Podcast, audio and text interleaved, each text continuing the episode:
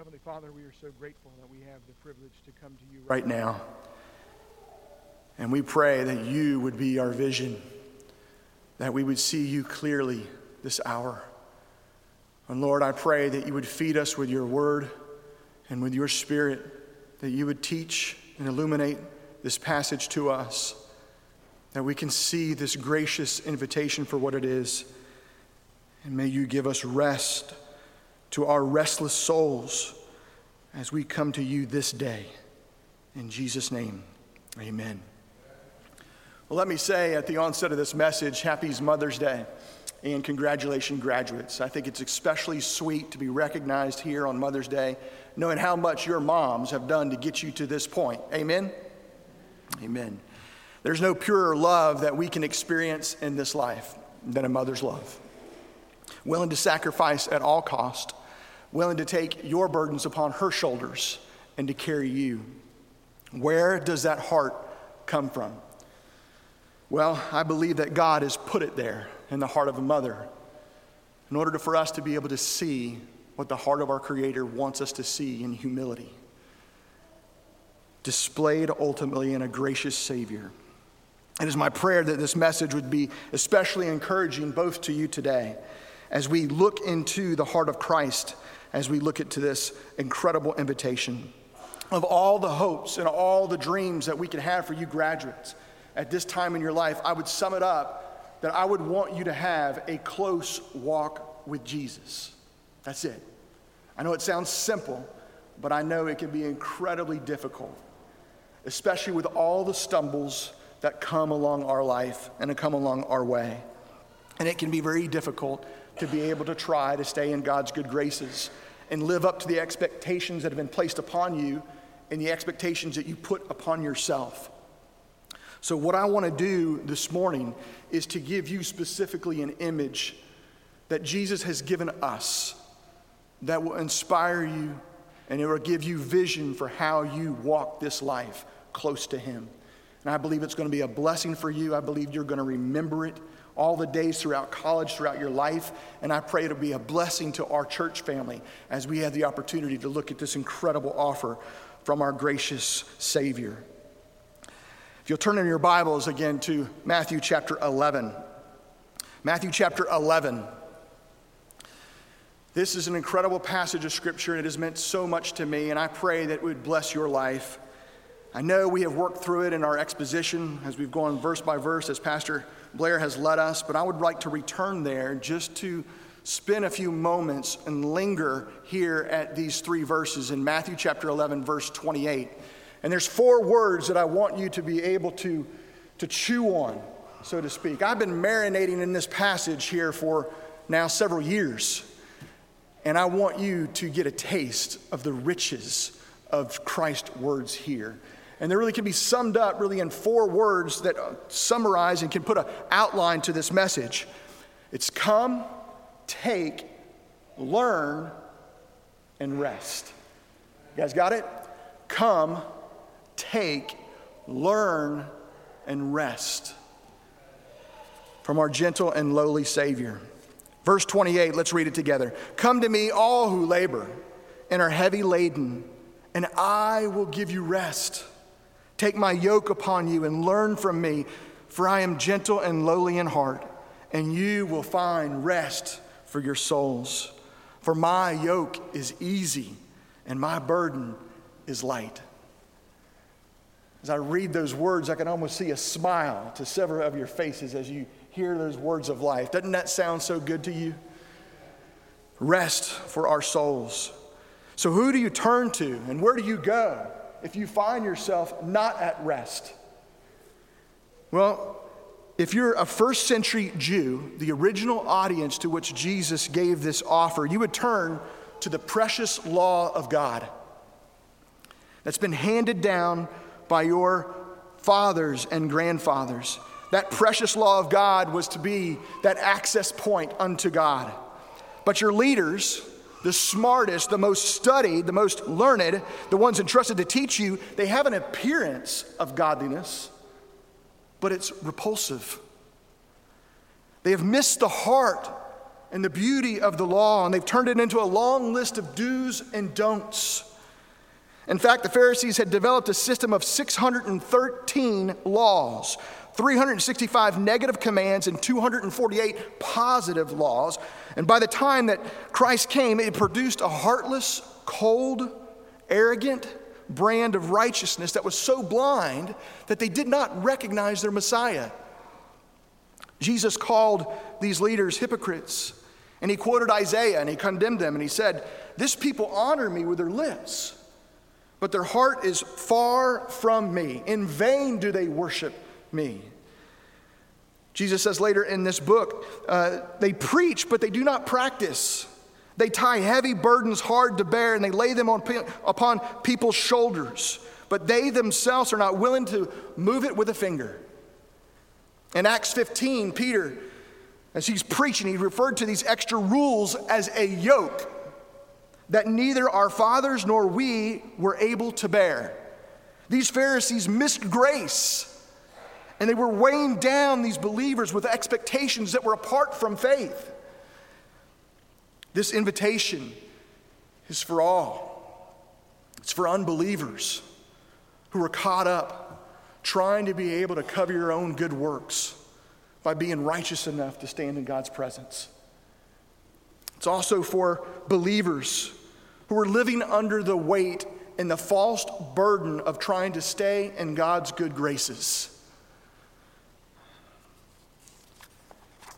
Can you relate? I want to read to you a testimony. A testimony when I first read it changed my life because it was where I was at. Testimonies by Milton Vincent. It's written by the author of the Gospel Primer, which was a significant turning point as I had the opportunity to digest this gospel message. And I could so identify with his words, and I believe you can too. He titles this section of his book, Laboring Over Justification. It's a little bit lengthier page, but I want to read it. I want you to be able to hear the whole spirit of it and the whole heart of it, because I think you're going to connect. He says this My problem was certainly not a lack of faith or professions of faith.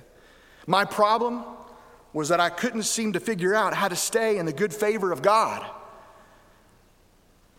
I would have never acknowledged this to be the case at the time, but I labored for most of my life to maintain my justified status before God.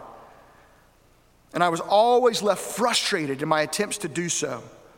The God I believed in was frequently angered at me when I would come into his presence to make some wrong, to, to make right some wrong, his arms were tightly folded and his eyes were slow to meet mine. I imagined him angry, with an angry look on his face, and it was always up to me to figure out some way to mollify him. I figured that if I beat myself up sufficiently in his presence, and I pled with him long enough, or I just waited a few hours to put a little distance between me and my sin, then he might warm up to me again.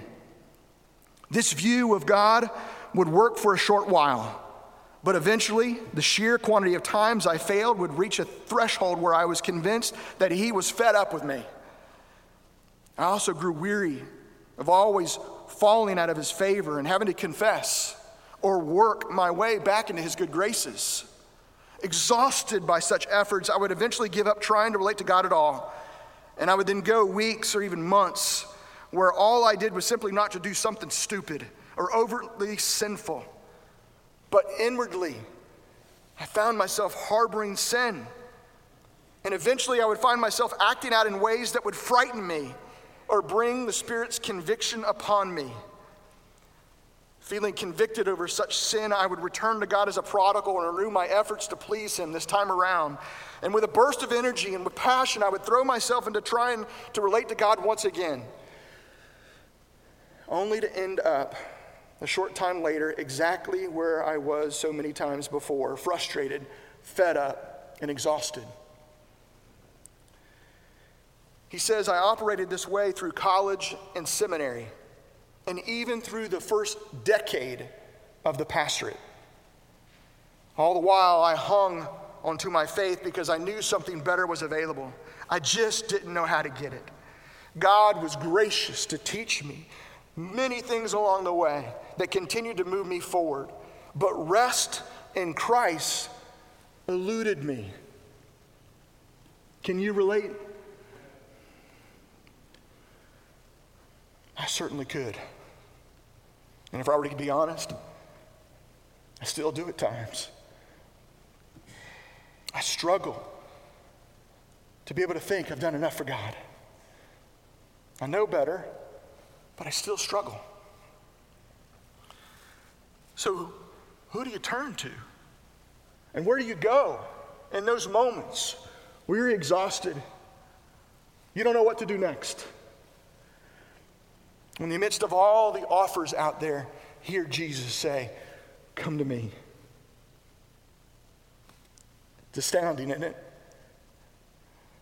The God of the universe who spoke existence, all that we know, into being. He says, Come to me. That's the first part of the invitation. And it is absolutely astounding. What he did to be able to allow you to draw near to him. In the midst of all the offers, graduates, that you're going to find, to be able to place your fulfillment in, and there will be many offers. Hear Jesus' offer Come to me. Come to me. Jesus, as he was talking to the woman at the well, this is the offer that he made to her. Jesus, knowing that she had searched to find her fulfillment in relationships, Jesus confronts her and she say, he says, You have had five husbands, and the one that you're with now is not your husband. And she is struck. She says, Sir, I perceive you are a prophet. And then she tries to be able to find out there is a debate going on on where people can go to get right with God. And Jesus looks to her with such compassion and he says, I who speak to you am he. It's the offer. Come to me. Isn't that a beautiful offer? Christianity is not about rules, it's about a relationship. It's about a relationship with a living God who took on flesh, became man, so that we can have a relationship with our Heavenly Father. Christianity is about what Jesus has done. All other religions are about what you must do in order to find fulfillment and satisfaction for your soul. Jesus has paid it all. Hebrews 10 tells us that the law could never, by the same sacrifices, repeatedly, endlessly, year after year, make perfect those who would draw near to worship. These sacrifices were offered in anticipation of the ultimate sacrifice that Christ would make at the cross. The scripture says, after he offered one sacrifice for sins forever, he sat down at the right hand of God. After performing his ultimate sacrifice, he rested.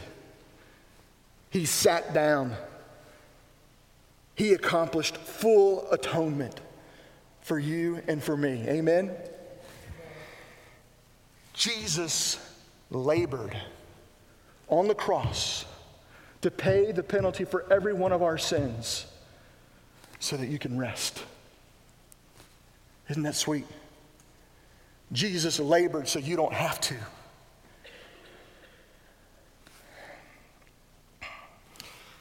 This is Jesus' claim. The weary search for what you have been created for ends in Himself and His person. In this act of coming, you are to fully trust Him. You are to believe in Him. When he says that He died on the cross to pay for your sins, you realize and you believe that you trust that. And you died to sin just as He died to sin. And as He was buried, in that tomb, you're to remember that my sins are buried. I'm no longer to walk in the same way that I walked. When he rose again, conquering sin and death, that means you have resurrection power. You can do that which you didn't thought, thought you could do. you can walk in a newness of life. That is the message of the gospel. This invitation ends in himself. You may want to run away because you've stumbled. There'll be times when we will go through this life and we will fall. And you want to be able to run from the only one that can actually make sense of it all because that's our default, that's our nature. We want to run and hide in shame. Yet Jesus comes. Where are you? It's the same question that he came pursuing in Adam. He was asking Adam, Where are you? He wanted Adam to identify his need. And that's the place that we are able to receive this gracious invitation. Stop. Let your shame be interrupted by the offer. Come to me. He sees it all. He knows your thoughts before you think them. That's kind of scary, isn't it? He knows, and his, and his thoughts are precious. How vast is the sum of them? If I would count them, they would more than number the grains of the sand. Your thoughts of me are precious.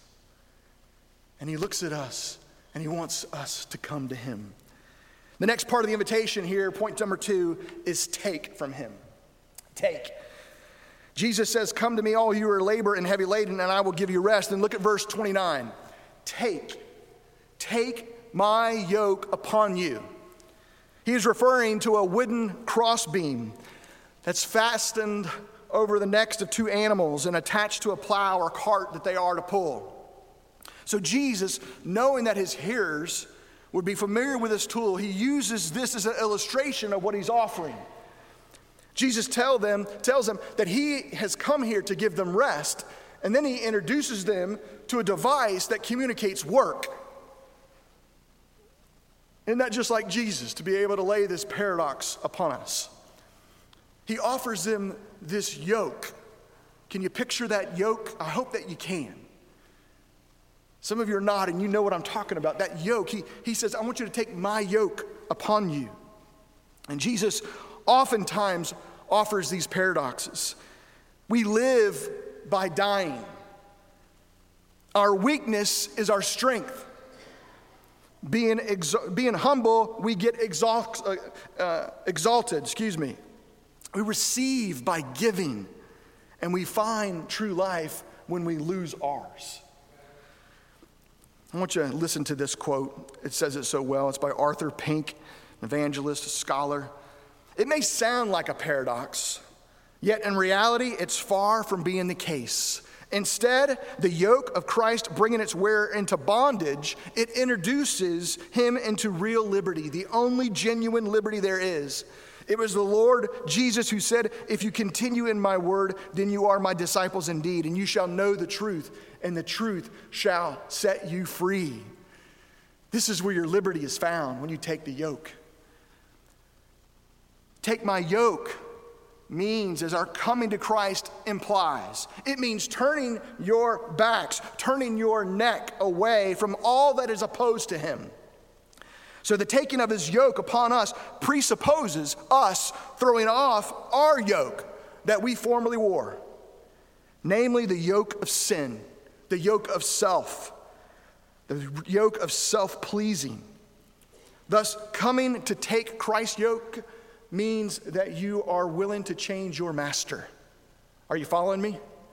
You're willing to change masters. Taking up his yoke means that you no longer offer your body to sin as instruments of wickedness, but rather you offer yourselves to God as those who have been brought from death to life, offering the parts of your body as instruments of righteousness.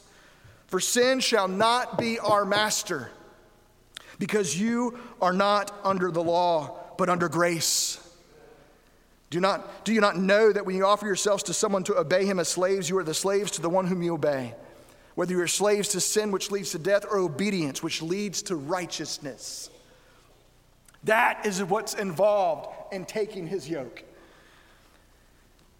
When Christ said, Take my yoke upon you, he does not ask us to wear something that he hasn't already wore. The Bible says, even though he was God, he not, did not account equality with God a thing to be grasped, but taking the form of a servant, he humbled himself, becoming like a man, in order that Christ may exalt him. So Christ's offer is an offer of submission. It's an offer of subjection. Will you be willing to make him the Lord of your life? Are you willing to bend the knee and bow the head, confessing that you need him? And that leads to the next phrase. The next phrase learn. Learn from me. Learn from me. Come to me. Take my yoke and then learn from me. Now, this is beautiful. This is the picture we have to get. What Jesus says is staggering.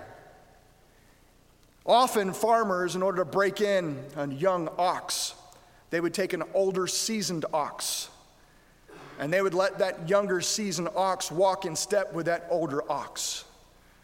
And as that older ox began to take steps, that younger ox would have to learn how to be able to walk at the same pace, in the same direction as that old, more seasoned ox would walk. So when Jesus says, I want you to learn from me, because he is humble and lowly, you see that yoke. He says, I have submitted to the Father. I am in this yoke. I invite you to come step in this yoke with me, to humble yourself and come walk my walk. Come team up with me. That is the picture that I want you guys to be able to have all your days as you walk away from here. That's how you maintain a close walk with Jesus. When it gets hard and you want to be able to pull away, you want to be able to go over here, you say, No, I'm in the yoke and I am teamed up with Christ, and I'm going to look where He looks, and I'm going to follow where He leads. That image alone will grab your heart and it will give you peace like nothing else. Jesus is a humble, lowly, kind hearted leader. And so I ask you, are you ready to learn from him? Are you ready to step in that yoke? because what he has pictured for you is so much better than what you could ever picture for yourself. I want you to listen to this quote by Spurgeon as he's writing and as he's been marinating in this passage, and he says it so well. I am to bear one end of the yoke upon my shoulder. Come, my disciple, and place your neck under the, under, the other side, and then learn from me. Keep in step with me. Be as I am. Do as I do. I am meek and lowly in heart, and you, your heart must be like mine. And then we will work together in blessed fellowship, and you will find working with me is a happy thing. For my yoke is easy to me, and it will be to you. Come, then, my true yoke fellow. Come and be yoked with me. Take my yoke upon you and learn from me. This is an amazing picture, isn't it? I want you to get this because this is where we live. The actual theological reality is even better than the illustration. Jesus actually said, It is better that I go away to the Father. Because when I'm going to go away to the Father, I'm going to send another helper, another one like me, but he's not only going to be with you, he's going to be in you. He's going to indwell you.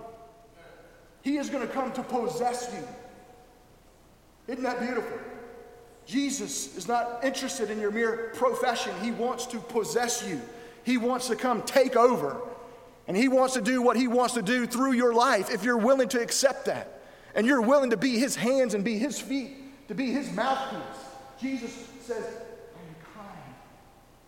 And if you learn from me, you will do what I've called you to do in sync with me. Isn't that beautiful? Of all the things that Jesus calls us to do, if you realize some of the things that he calls us to do, you can't do it in your own strength. There's no way. I can love the unlovable. I can forgive the person that does not deserve forgiveness in my life. No, you can't do it. The verse doesn't say, I can do all things if I just try harder. It says, I can do all things through Christ that gives me strength. Y'all get it? He is calling you to do that which he was going, wants to do through you. It is our job to lean in tight with him, to listen to him. Because you are the very means of grace in the person next to you that he wants to be able to communicate his love. This is beautiful. This is the church. When you die to self, when you are crucified with Christ, therefore you no longer live. You pick up his cross and you walk with him. I no longer live. The life that I used to live in the flesh, I now live by faith in the Son of God who gave himself up for me. He now indwells me, he possesses me, and he wants to come alongside and do what he does in the life of others through you. You're going to have friends in your life that are going to be searching for fulfillment and satisfaction. You are going to be the answer for their hope. You're going to be able to have the hope that is within you. It is going to be the gracious gift that they have been created to receive. You are to present this gracious offer of the Savior and to represent Him to a dying world. You are to be ambassadors to carry the message of reconciliation to this world that desperately needs to be reconciled. Do you hear that, church? I'm just talking, not just talking to the graduates. This is a message for us. Amen? Oh, if we can get this, it will be absolutely beautiful. I have no clue where I'm at.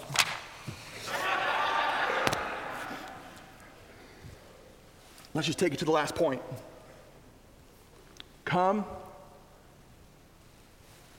take, learn, rest rest. Now, here it is. Here it is. This is beautiful. Here it is. Rest. Rest is defined as to be free from whatever disturbs you, to be fixed and to be settled, to be confident, trustful, to lean on, to repose, to depend on all that is embodied in our salvation, that is your Jesus. He is your rest. Jesus invites all burdened individuals to come to him for rest. Yet we so often misunderstand what he means. When stresses or problems weigh us down, the most natural response for us is Lord, Take it away. I can't carry it no more. And we want to be able to bring a request to God and we want to drop that, that burden off and we want to walk away.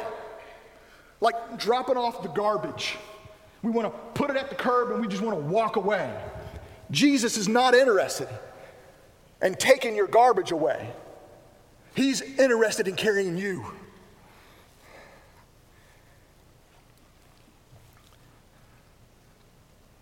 Christ's invitation is to join him in this yoke as you work together. The yoke of Christ is a symbol of discipleship characterized by submission and obedience. He longs for us to have a trusting relationship in him. This process of lightening the load begins with learning to know and understand your Lord. The burden is not necessarily removed, but our thoughts, thoughts and our responses are changed as we begin to love Him and trust Him and walk in step with Him. All of a sudden, you begin to believe in the promises of God and you begin to put them in play. Because without the promises of God, you will not partake of the divine nature. Those promises are given so that you can trust Him at His word. So you got to learn, you got to lean on the word. You got to read the Word.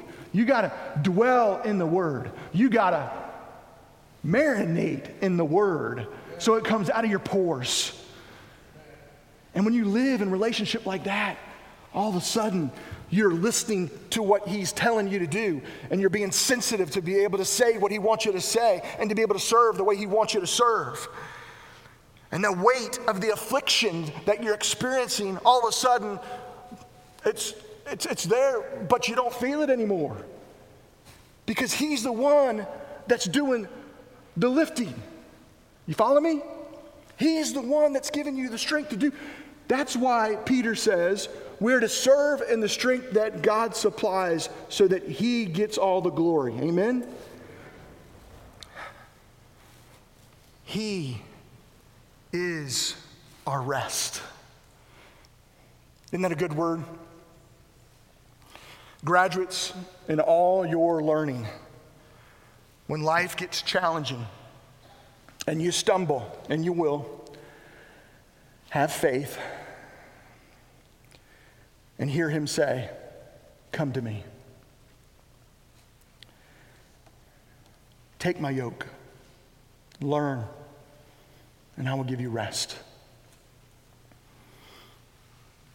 Hear him say, when you life gets challenging and you stumble in your faith and you feel like no one is there for you, hear him say, I am. I am. That's who He is. Mothers, in all you do to serve our families, when your strength is gone and you still feel like you're not enough to meet all your family's demands, hear Him say, I am. I am enough. Dads,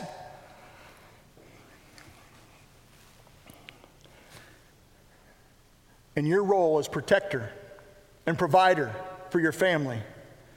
And when you can no longer watch over your family under your roof, and you wonder who is adequate to take care of my children, hear him say, I am.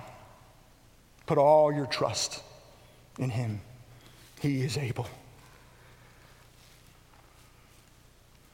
Understanding his provision and his purpose will lead to glorious peace, and you will fulfill the purpose of why he's created you.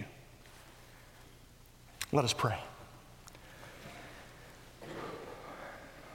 Heavenly Father, we are so grateful for our gentle and lowly Savior that comes to us and he offers a different way. And this is such a gracious invitation. May we not hear it as a demand, but may we hear it as a gracious offer. Come. There are many of us, Father, that need to hear that word specifically. We have been running away from the very God who's created us.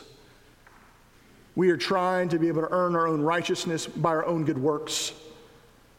We've never bent the knee. We've never humbled ourselves, and we've declared that we are a sinner, and there's no way that our sin can merit favor before you. There's some here today that have never confessed with their tongue that you are Lord to the glory of God the Father. Today, may they hear come. There are those of us here today, Lord, that are exhausted, trying to work to atone for their salvation, trying to work for rest, trying to stay in God's good graces, yet failing day after day. Lord, I pray that they will hear your words today. Come, turn around, repent, throw off that other yoke, and take mine. Mine is so much better. Mine is easy. Mine is kind. Lord, I pray as we accept that yoke that we would be passionate and consistent to be able to learn from you. That you would give us a heart to want to be in your presence. If you love somebody, you're not going to have to tell them you need to spend time with them. If you love somebody, you're going to want to spend time with them. So, Lord, may we love you with every ounce of our being, and may we just want to pull up our word and find rest. Lord, I thank you for this gracious offer. And I thank you, Father, for this invitation. I pray that we would receive it and that we would find the rest that we're created for and see the fruitfulness in our life that you made us for. We know that only you are able to accomplish that which you call us to do. But we can thank you and bless you because you are faithful, and great is your faithfulness.